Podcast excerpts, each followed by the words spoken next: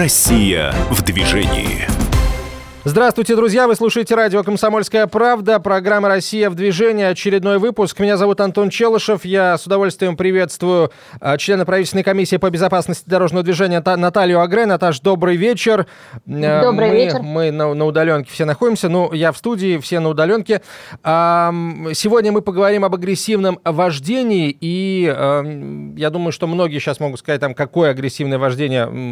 Люди сейчас по большей части дома сидят на дороге, не а, выезжают, но на самом деле, конечно, выезжают. И если вот посмотреть в окно, там в, той же Москве на дорогах довольно много машин, в других городах их еще больше. И вот на, на, старте режима самоизоляции в нашей студии был замначальника госавтоинспекции э, генерал-майор э, Александр Игоревич Быков, и он рассказал, что несмотря на режим самоизоляции, довольно много сейчас происходит ДТП, вызванных тем, что водители, которые там сидели дома, а потом смогли выехать на улицы. Видимо, то ли из-за того, что люди на взводе, то ли по какой-то другой причине, очень часто начинают демонстрировать э, вот это вот агрессивное вождение, и это зачастую приводит к дорожно-транспортным происшествиям. Поэтому вопрос агрессии на дорогах, он, к сожалению, актуален всегда. И сегодня мы об этом поговорим подробнее. На связи со студией начальник отдела научного центра безопасности дорожного движения МВД России, подполковник полиции Наталья Наталья Кузнецова, кандидат психологических наук. Наталья Михайловна, здравствуйте. Здравствуйте. Ну, вообще, э, общее место, да, о том, что на наших дорогах много агрессии, это действительно так, полагаю, спорить с этим никто не станет. Давайте поговорим о природе этой агрессии. Я вот, кстати, считаю, что у нас не так много агрессии, именно поэтому этих агрессивных водителей, которые себя ведут э, крайне незаконопослушно, их э, настолько они выбиваются из потока, их стало видно. Потому что если все-таки вернуться к культуре на дорогах э, десятилетней давности, то вот как раз тогда агрессии было настолько много, что фактически любой человек, который, следующий водитель, который начинал каким-то образом резко перестраиваться, затормаживать и так далее, это была совершенно обычная модель поведения, и а, собственно говоря, даже не выделялось это агрессивное Ну, может быть, поэтому да, сейчас нам и кажется, что их много случаев таких, потому что они выделяются, да, э, вот э, на общем ну, фоне. Ну да, у обычного водителя сразу складывается ощущение, да, начинаешь ловить там взглядом автомобиля и отмечать то, что водитель себя ведет некорректно. Но еще раз хотела бы отметить, что это, наверное, все-таки происходит именно потому, что большая часть все-таки участников дорожного движения на сегодняшний день стали намного более культурные, уравновешенные и относятся с уважением друг Но друга. мы же помним старую русскую пословицу, да, о том, что паршивая овца портит все стадо, и вот нам, конечно, надо с этим, э, с этим э, поразбираться поподробнее, потому что, ну, по под э, агрессивное вождение формальное могут попасть, например, молодые начинающие водители, которые такими вот резкими маневрами могут компенсировать в том числе какую-то свою неуверенность, да, за рулем, об этом психологи тоже очень много говорят. Ну, я вот. на самом деле к Наталье Михайловне, может быть, даже да, вопрос. Давай. А вот все-таки кто на сегодняшний день в этой сложившейся ситуации, да, когда люди по большей части все-таки заперты дома, вот они э, садятся за руль, да, и что за портрет вот этих людей, которые вдруг начинают настолько э, агрессивно себя вести в дорожном движении? Ну, уважаемые коллеги, вот в начале вашего разговора, да, мы, вы сами отметили, что агрессия, да, это проявление агрессии, это такое своеобразное своеобразный катализатор, да, отражение более широкого контекста современного мира и действующих в нем принципов взаимоотношений. И если мы наблюдаем, как вот сказала Наталья Валентиновна, да, улучшение ситуации, то есть если мы говорим о том, что все-таки агрессивных людей у нас стало чуть меньше, это как раз и есть отражение да, вот э, таких взаимоотношений, улучшения да, взаимоотношений в нашем обществе. Это, конечно, э, радует. Но, тем не менее, естественно, такие случаи есть, они были и будут. И причины э, агрессивного поведения на дороге на самом деле они многофакторные. И выделить какую-то одну мы с вами точно не сможем.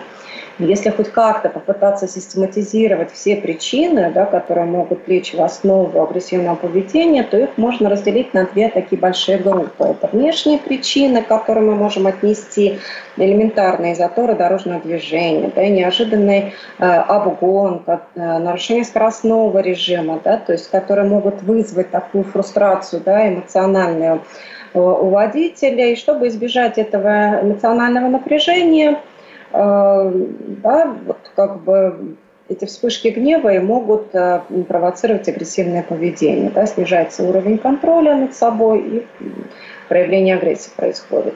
А что а может ли как раз повлиять э, то, что люди сейчас, ну, скажем так, меньше активничают, да, то есть они, ну, по большому счету, ты находишься в замкнутом пространстве, ты сдерживаешь себя, да, соответственно, вот садясь за руль, э, влияет ли вот как раз вот это состояние сдерживания, да, и каким образом оно катализирует дальнейшем? Ну да, на свободу мы вырываемся, раз... и, в общем, да. хочется этого простора, хочется свободы движений, а э, автомобиль может позволить себе как бы и быстро, и маневренно, и так далее, хочется по максимуму это испытать ощущение. А, Все опосредовано на самом деле. Вот э, как раз вторая группа причин, о которой я хотела сказать, это внутренние, личностные причины. А, то есть ведь кто-то может сидеть в самоизоляции месяцами и годами, и при этом потом выйти на улицу и не проявлять никакой агрессии, в том числе и в дорожных условиях. А кому-то достаточно один день дома посидеть и выйдя потом э, на улицу, да, или также в дорожных условиях, управляя транспортным средством, может проявлять агрессию. То есть здесь все очень многофакторно, многопричинно и очень очень субъективно. Но если вот я говорю обобщить как-то эти внутренние причины, которые могут провоцировать да, проявление гнева, это и особенности характера, это особенности ценностных установок, которые есть у личности, это в конце концов плохое или хорошее настроение, это может быть закрепленная форма реагирования, да, то есть человек всегда так реагирует на схожие обстоятельства, он просто по-другому не умеет, поэтому если он вдруг на дороге сталкивается с Э, ситуации, где он, как правило, реагирует агрессивно, он так и будет делать, только лишь потому, что его не научили действовать по-другому. Поэтому здесь вариантов, конечно, много, и все зависит, все равно ведущий фактор здесь это внутренние причины, да, ну, в совокупности с внешними, потому что внешний как пусковой механизм, да, как такой это инцидент, который провоцирует да, человека на проявление, э, вот в частности, агрессивного поведения. Наталья Михайловна, а какие-нибудь есть психотипы, которые вот наиболее склонны к тому, чтобы, да, если они находятся в состоянии такого самоконтроля, да, потом у них это вырывается. Ну, И вот кто, кто должен сейчас из наших слушателей да, обратить, скажем так, внимание на самих себя? А, ну вот смотрите, есть уровни с повышенным уровнем тревожности, есть люди с э, низким уровнем самоконтроля, да, есть люди, у которых вообще э, как бы паника и страх возникают и даже в менее значительных ситуациях. Если мы говорим о э, дорожных условиях, они всегда как бы непредсказуемы, да, их трудно с точностью спрогнозировать, потому что это всегда динамика, это всегда что-то, что мы не можем на 100% предусмотреть. И вот люди склонные да, вот к тревожности, к страху, к неуверенной в себе, конечно, в большей степени могут а, да, вот э, как бы проявлять какие-то элементы или содержать в своем поведении маркеры, которые могут э, да, вот такую э, ситуацию агрессии да, спровоцировать. Но это совершенно не обязательно. То есть вот на сто процентов мы не можем с вами сказать. Но вот знаете, какой еще интересный момент, хотел, может быть, забегая вперед, а, отметить, что на самом деле мы проводили научное исследование пару лет назад, и в рамках этого исследования создали личностный опросник, прям разработали его. Да? Он состоял из 125 вопросов, э, опросили мы около 3000 водителей – включая самих сотрудников госавтоинспекции. И вот как раз апробация этого опросника позволила нам выделить типы э, или стили управления, которые можно отнести либо к опасному вождению, да, либо к э, надежному стилю управления.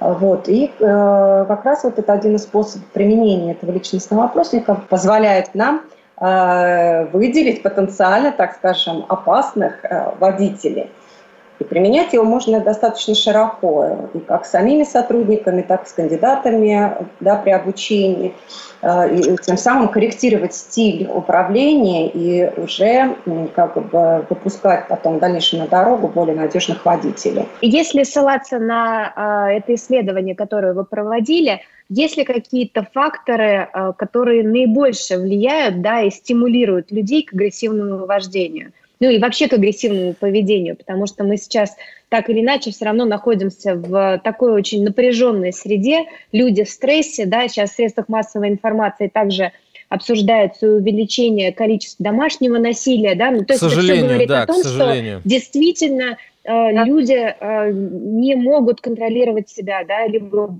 стали более Коллеги, давайте сейчас паузу сделаем, продолжим после короткой рекламы. А, вы слушаете радио «Комсомольская правда». Оставайтесь с нами об агрессивном вождении. Сегодня мы говорим тема, которая касается абсолютно всех. Не переключайтесь. Россия в движении. Возвращаемся в эфир. Антон Челышев, Наталья Агре, член правительственной комиссии по безопасности дорожного движения и наш эксперт сегодня, начальник отдела научного центра безопасности дорожного движения ВД России, подполковник полиции, кандидат психологических наук Наталья Кузнецова. Наталья Михайловна, а, прошу, вот от, Наталья Валентиновна задала вопрос э, в конце предыдущей части эфира. Вопрос очень важный, ключевой. Давайте поподробнее на эту тему. Какие факторы влияют на агрессию?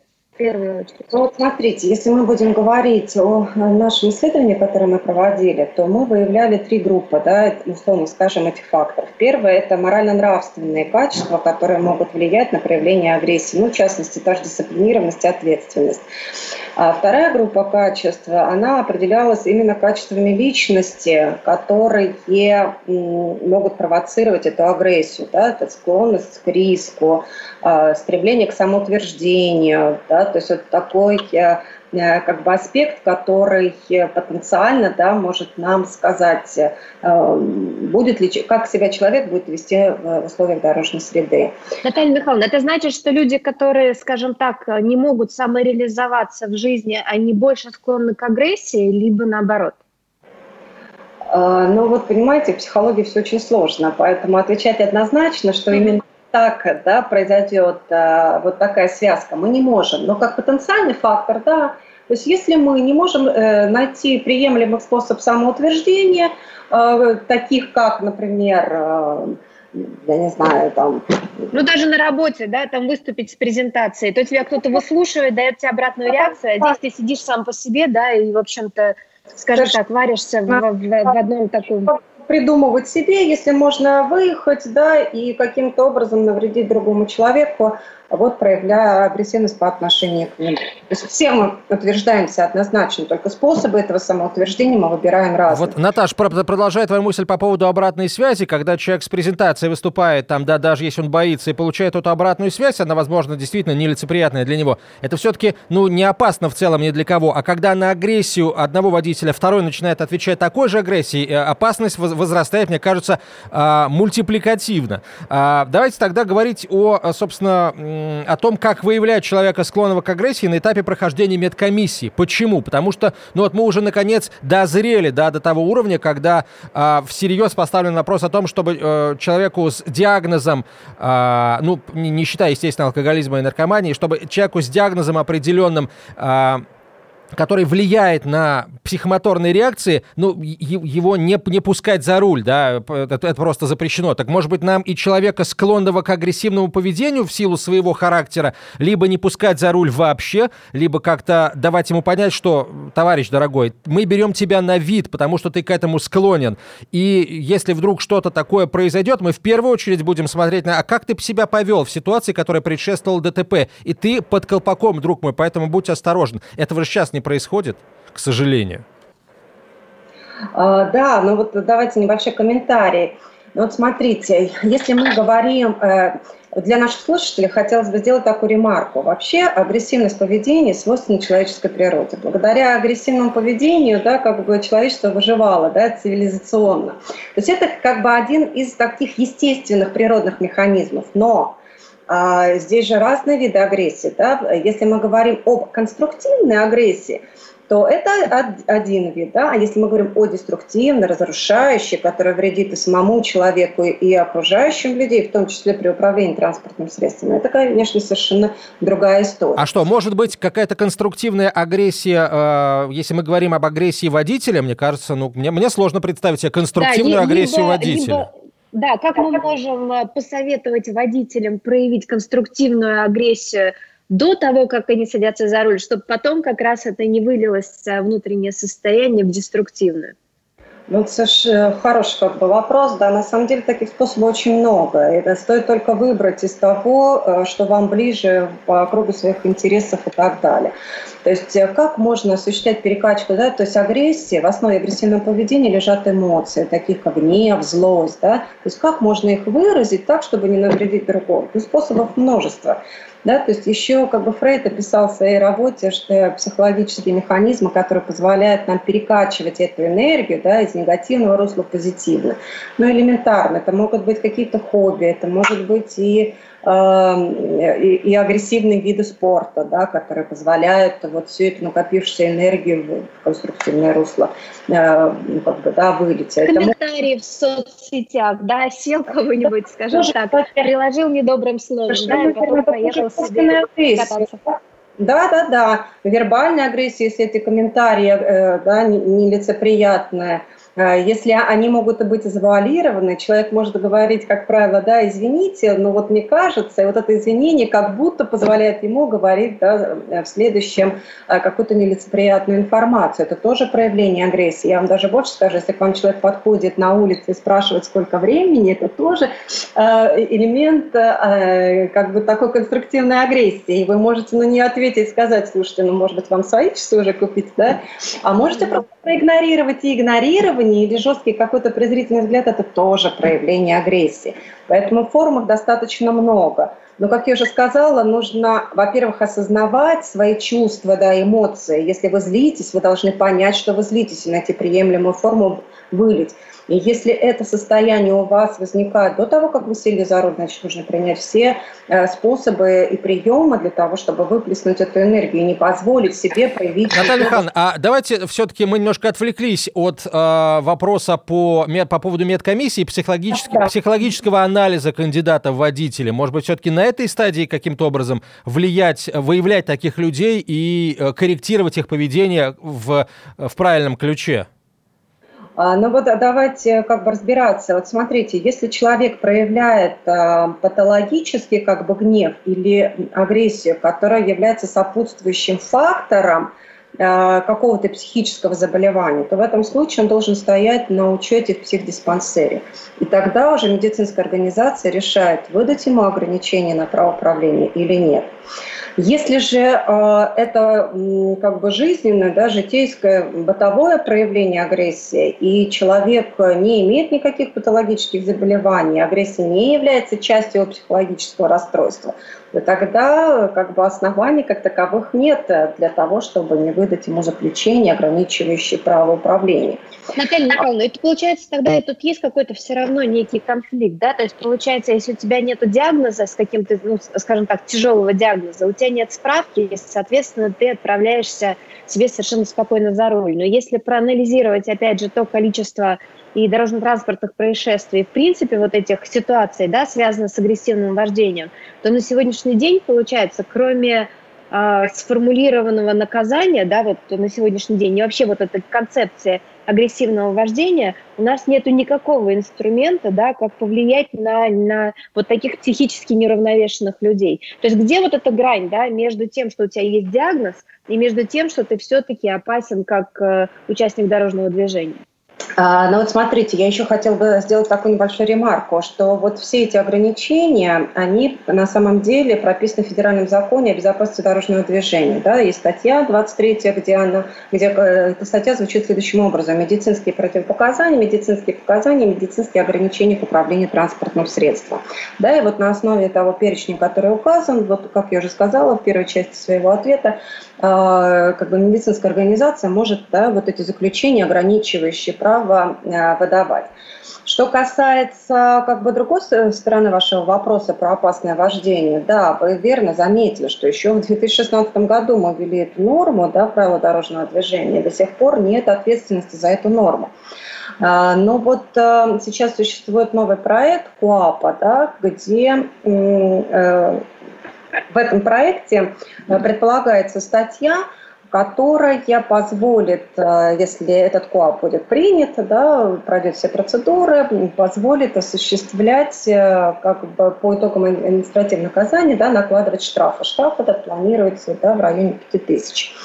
Хотя, на мой взгляд, это совершенно незначительная сумма, да, чуть больше... Там, да, 6... особенно скидкой 50%, которую ты можешь оплатить, да, но прижал ты там кого-то сильно настрессовал, да, заплатил свои 2,5 тысячи, выпустил штраф и идешь дальше. Мне кажется, что вот есть прекрасные а, подходы, которые демонстрируют наши иностранные коллеги, да, это и общественные работы, это и как раз э, специальная психологическая служба, которая потом э, ведет э, этих людей, да, и с ними общается, с ними работает. Мне кажется, что нужно все-таки в перспективе как-то думать в этом направлении. Потому что сам штраф, вот э, даже если опираться, наверное, на тех людей, которые склонны к агрессии, они, во-первых, не, воспри- не воспринимают себя как агрессорами. И точно, что получение штрафа никаким образом их не заставит подумать, что они сделали что-то не так. И мне кажется, здесь как раз очень важно было бы вот эта профилактическая работа, связанная именно с тем, чтобы человек осознал, в чем опасность, да, и в первую очередь, в чем опасность его поведения. Потому что в противном случае, ну, будут эти люди также агрессивно себя вести, получать штрафы, ну и как мы поменяем их сознание? Потому что это же не обычные участники дорожного движения, это все равно люди, склонные к агрессии. А, да, совершенно верно. Это был бы, наверное, хорошим вариантом а, решения да, вот этой проблемы. Но в настоящее время как бы у нас нет курсов реабилитации, на которые бы мы могли законно да, направить э, такого гражданина, особенно после повторных да, нарушений, если причина это как раз агрессивное вождение. Хотя, вы знаете, вот я тоже, это, вы верно сослались на зарубежный опыт. Там действительно и штрафы гораздо больше. Да, как я помню, самый большой штраф я наблюдал в Австралии, где... Э, Коллеги, сейчас паузу очередную нужно сделать. На рекламу уходим и новости. Через несколько минут продолжим об агрессии на дорогах говорим. Оставайтесь с нами. Россия в движении. Возвращаемся в прямой эфир. Радио «Комсомольская правда». Антон Челшев, Наталья Грай, член правительственной комиссии по безопасности дорожного движения. Наш эксперт, начальник отдела научного центра безопасности дорожного движения ВД России, подполковник полиции Наталья Кузнецова, кандидат психологических наук. Говорим об агрессии на дорогах. Итак, Наталья Михайловна, а, вот вы начали говорить о том, как за подобного рода нарушения наказывают за рубежом. И а, вот какие там меры существуют воздействия, насколько они серьезны? А, да, я начала говорить о штрафах, что они гораздо а, более существенны да, по сравнению с теми, которые внесены в проект КОАП. И э, самый большой штраф, который э, мы можем выделить, это Австралия, он составляет 5,5 тысяч долларов, что приблизительно 400 тысяч на наши деньги. Да? Естественно, это совершенно другая сумма, она более ощутимая, даже если ее оплачивать с учетом э, тех привилегий, которые нам э, устанавливает государство. Поэтому э, в некоторых э, странах, в частности Великобритании, предусмотрена вообще уголовная ответственность, да, если человек проявляет за рулем повторно правонарушений, причиной, удается установить, что причиной этого повторного правонарушения было агрессивное вождение, уголовная ответственность может достигать сроком лишения свободы до пяти лет. Если э, как бы, такое поведение привело к дорожно-транспортным происшествиям да, со смертельным исходом. Поэтому наш э, в будущем, если КОАП будет принят, штраф 5000 рублей, конечно, это не совсем э, та, может быть, мера, но с чего-то нужно начинать, да, давайте так согласимся. Пусть хотя бы будет такая ответственность, и, возможно, в сложившихся социально-экономических условиях, да, это тоже будет достаточно объемным штрафом и каким-то образом ударит по экономике той или иной семьи, да, где находится, где как бы правонарушители, да, совершающие это э, агрессивное поведение. А, а вот, кстати, был очень э, большой вопрос, который долго обсуждался и в экспертном сообществе. Это все-таки э, как будет осуществляться контроль за этим агрессивным вождением, да, потому что, если я правильно помню, то само понятие агрессивного вождения – это совокупность определенных нарушений, да, которые воспроизводит водитель. И вот говорили о том, что тогда, например, если э, ты нарушаешь там скоростной режим, да, и там очень быстро разгоняешься, то фактически это может э, записать камера. Если ты перестраиваешься, да, то должен быть, например, только сотрудник, наверное, госавтоинспекции, либо появятся все-таки еще какие-то системы контроля. Механизма пока э, регулирующего да, этот аспект у нас нет, э, но я бы хотела сказать следующее, что Э, вот у нас есть понятие определения до опасного вождения. И опять сошлюсь на зарубежную практику. У них разводится понятие агрессивного вождения и опасного вождения. Если мы обратимся к нашему определению, то, как правило, это физические действия, да, как вы уже да, состоящие из определенных маневров то за рубежом там психологическая составляющая. То есть наказание можно понести, э, то есть можно не, внешне не демонстрировать опасное вождение, да, состоящее из физических действий, а можно проявить акт э, как бы агрессии, ну, показав, условно говоря, там недостойно какой-то жест или какую-то брань осуществить в отношении другого участника дорожного движения и при этом понести наказание. То есть у них немного А как это фиксируется? Это вот достаточно слов пострадавшего в данной ситуации или нужно все-таки какие доказательства предъявить? А, но я сейчас не могу сказать да, за зарубежную практику, какой именно да, у них механизм. Скорее всего, это э, ну, совокупность должна быть э, э, какого-то инструментария. А вот. А если мы будем разбираться с нашей российской практикой, то, как я уже сказала, механизм еще отрабатывается, и а, административной практики пока нет, да, вот ответственности за это нарушение. И вот в процессе того, как будет введена эта ответственность, эта практика будет нарабатываться, и все четче и четче будет вырисовываться этот механизм. Да? То есть все-таки каким же образом привлекать э, к ответственности э, граждан, которые будут э, демонстрировать это опасное вождение, которое в нашем случае поглощает агрессивность. Давайте поговорим о подготовке водителей в автошколах, потому что сейчас как таковых, как таковой психологической подготовки водителей не ведется вообще. Ну вот в рамках обычных курсов курсов автошколы. А там э, инструкторы по вождению, э, которые вот обучают людей навыкам элементарным, они, в общем, тоже им не до этого. И мне кажется, это на самом деле очень большой пробел, потому что именно, собственно, начинающие водители, как я уже говорил в самом начале, опять же, со слов многочисленных экспертов и наших, и э, зарубежных, э, в общем, психологи подтверждают, что именно начинающие водители, э, в общем, очень часто демонстрируют такие, такой такое агрессивное вождение, но не потому, что они такие вот как бы, э, что называется, хотят э, ущемить остальных водителей. Нет, просто они пытаются совершать какие-то опасные э, маневры, пытаясь как раз таким вот образом компенсировать свою неуверенность да, на дороге. Но это, в общем, Либо зачастую плохо заканчивается. Ну да, да, пробуют свои силы, э, которых вполне возможно еще нет вообще. Э, ну, я имею в виду, их навыков не хватает на то, чтобы назвать их силами. Вот. Э, как, что с этим делать? Как на стадии подготовки водителей их готовить к тому, что, у них, что они столкнутся с проблемами, которые будут у них в голове? А, ну вот у вас как бы множество вопросов да, прозвучало. Давайте как бы по порядку. Если Давайте. мы говорим о том, как сейчас обстоит дело, да, и существуют ли какие-то психологические аспекты, э, э, которые изучают курсанты как бы в автошколах, мы можем сказать, что да, примерными профессиональными программами подготовки водителя предусмотрены э, всего лишь, правда, 12 часов да, в разделе «Психофизиологические основы деятельности водителя». А, эти часы есть. Они подразумевают э, тот факт, что кандидаты водители, да, курсанты будут знакомиться с тем, что такое психомоторные навыки, что такое психологические функции, как они влияют на управление транспортным средством. Да, они знакомятся с основами общения – какие эмоциональные состояния могут э, да, возникать в процессе управления. Но э, тут как бы второй вопрос, да, много ли это или мало 12 часов, и возможно ли за эти 12 часов да, вот как бы комплексно осветить эти вопросы.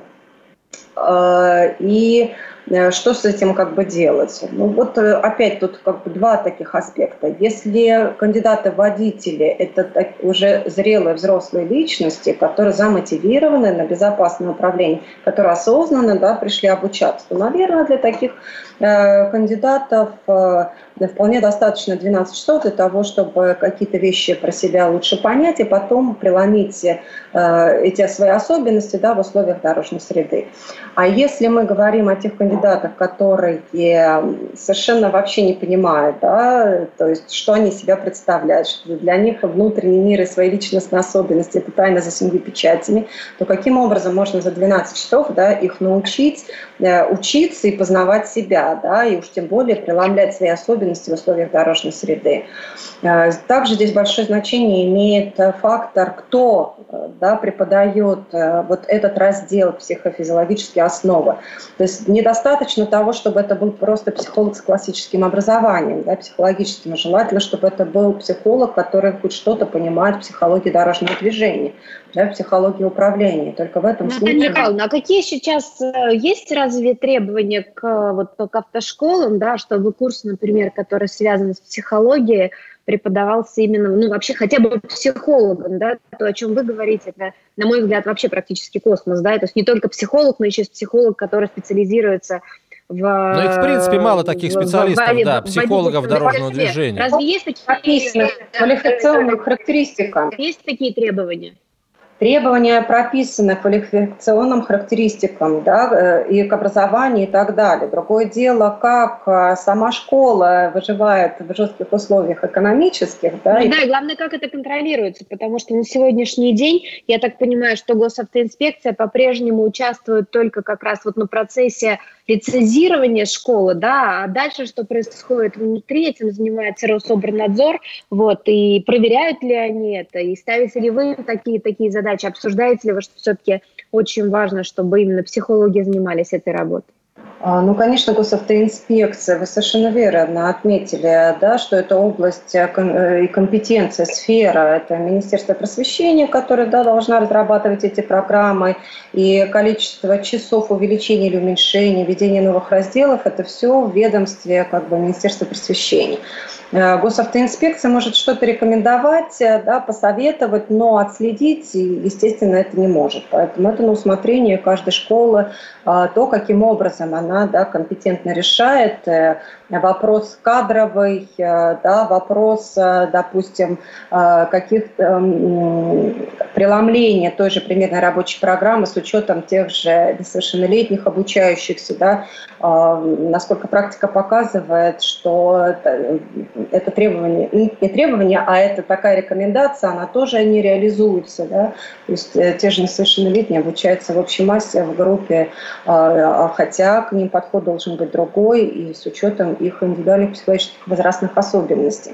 Поэтому отследить, проконтролировать, конечно, мы это не можем. Мы можем только, говорю, на уровне рекомендации. И мы же говорим как бы об идеальном таком да, варианте, что, конечно, этот раздел должен вести специалист. А если он в наличии у той или иной автошколы, мы точно не отследим и не проверим.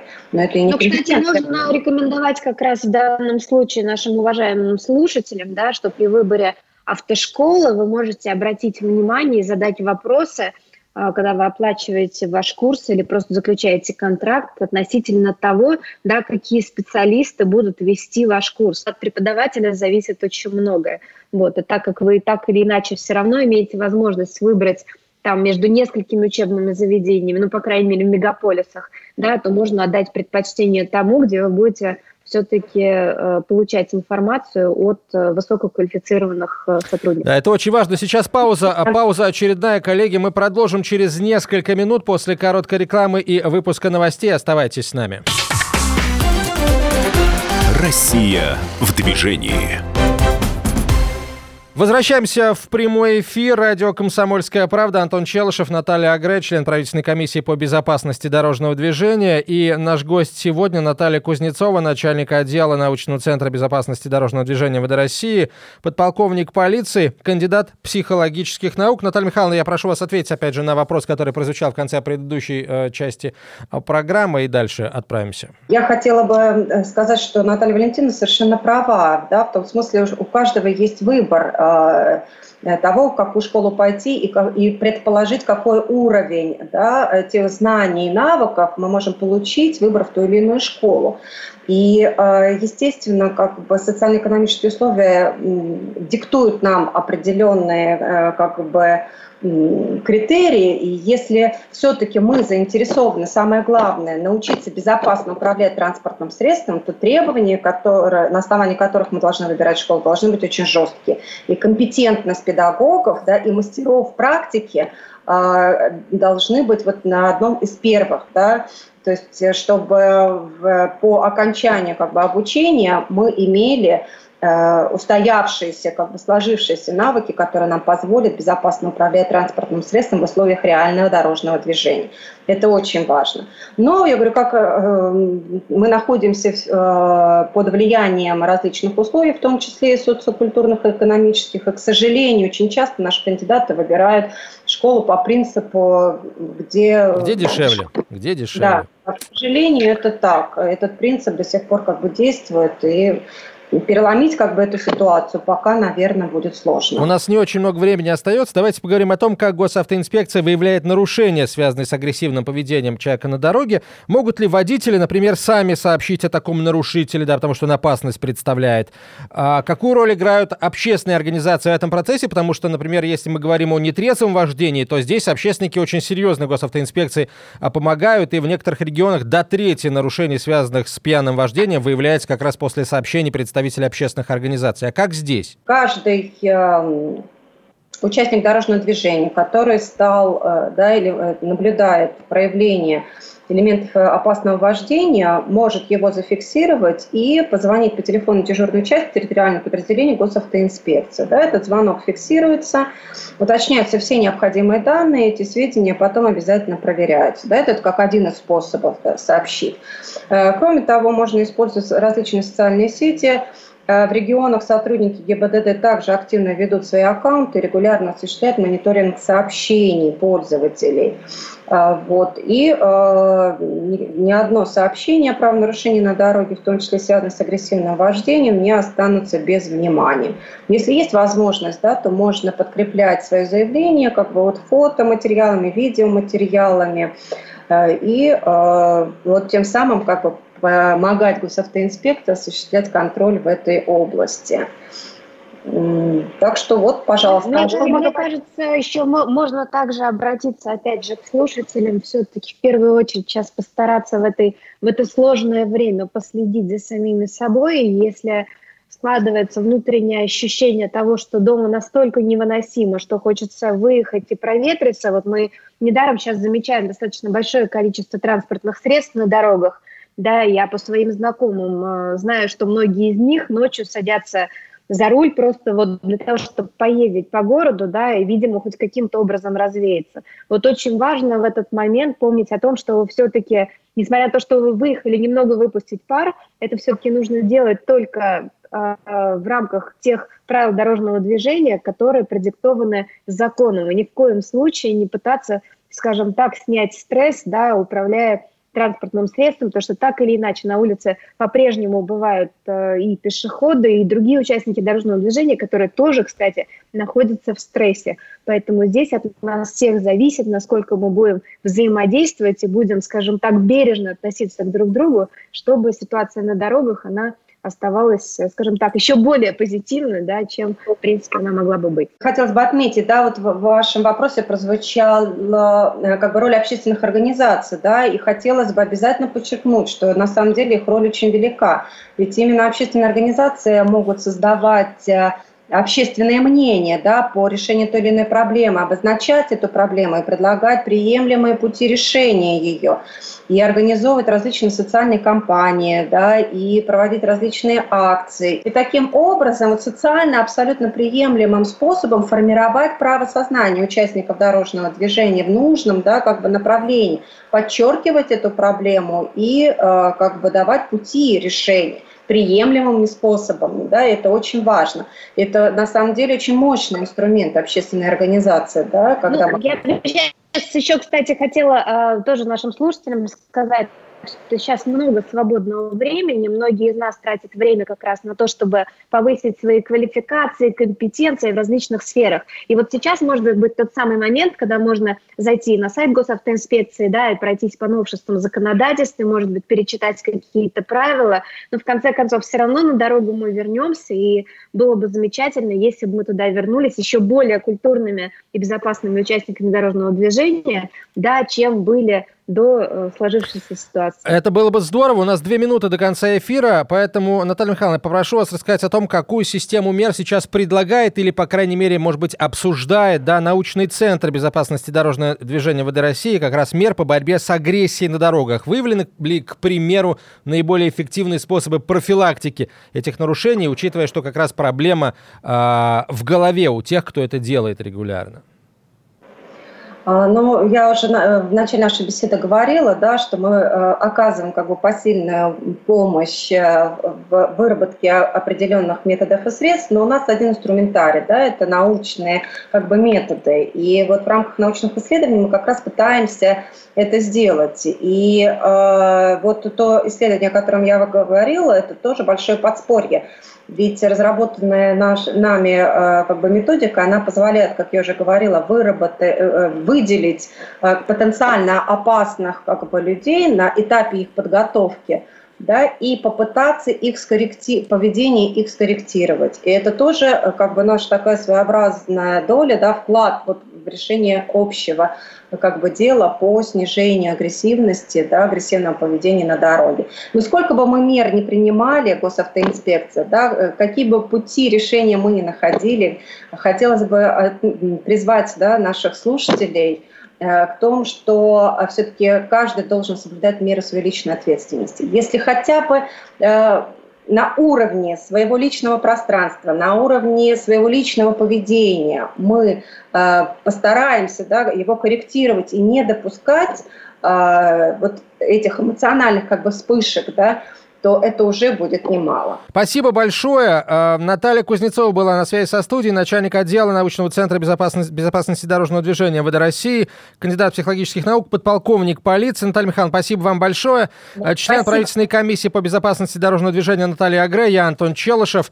До встречи через неделю, друзья. Э, всех с наступающим праздником, большим с Днем Победы. Мы с вами услышимся уже после того, как праздник закончится. Я надеюсь, закончится или начнет заканчиваться карантин. Поэтому в любом случае случае, всех с наступающим праздником Победы. До свидания. Россия в движении.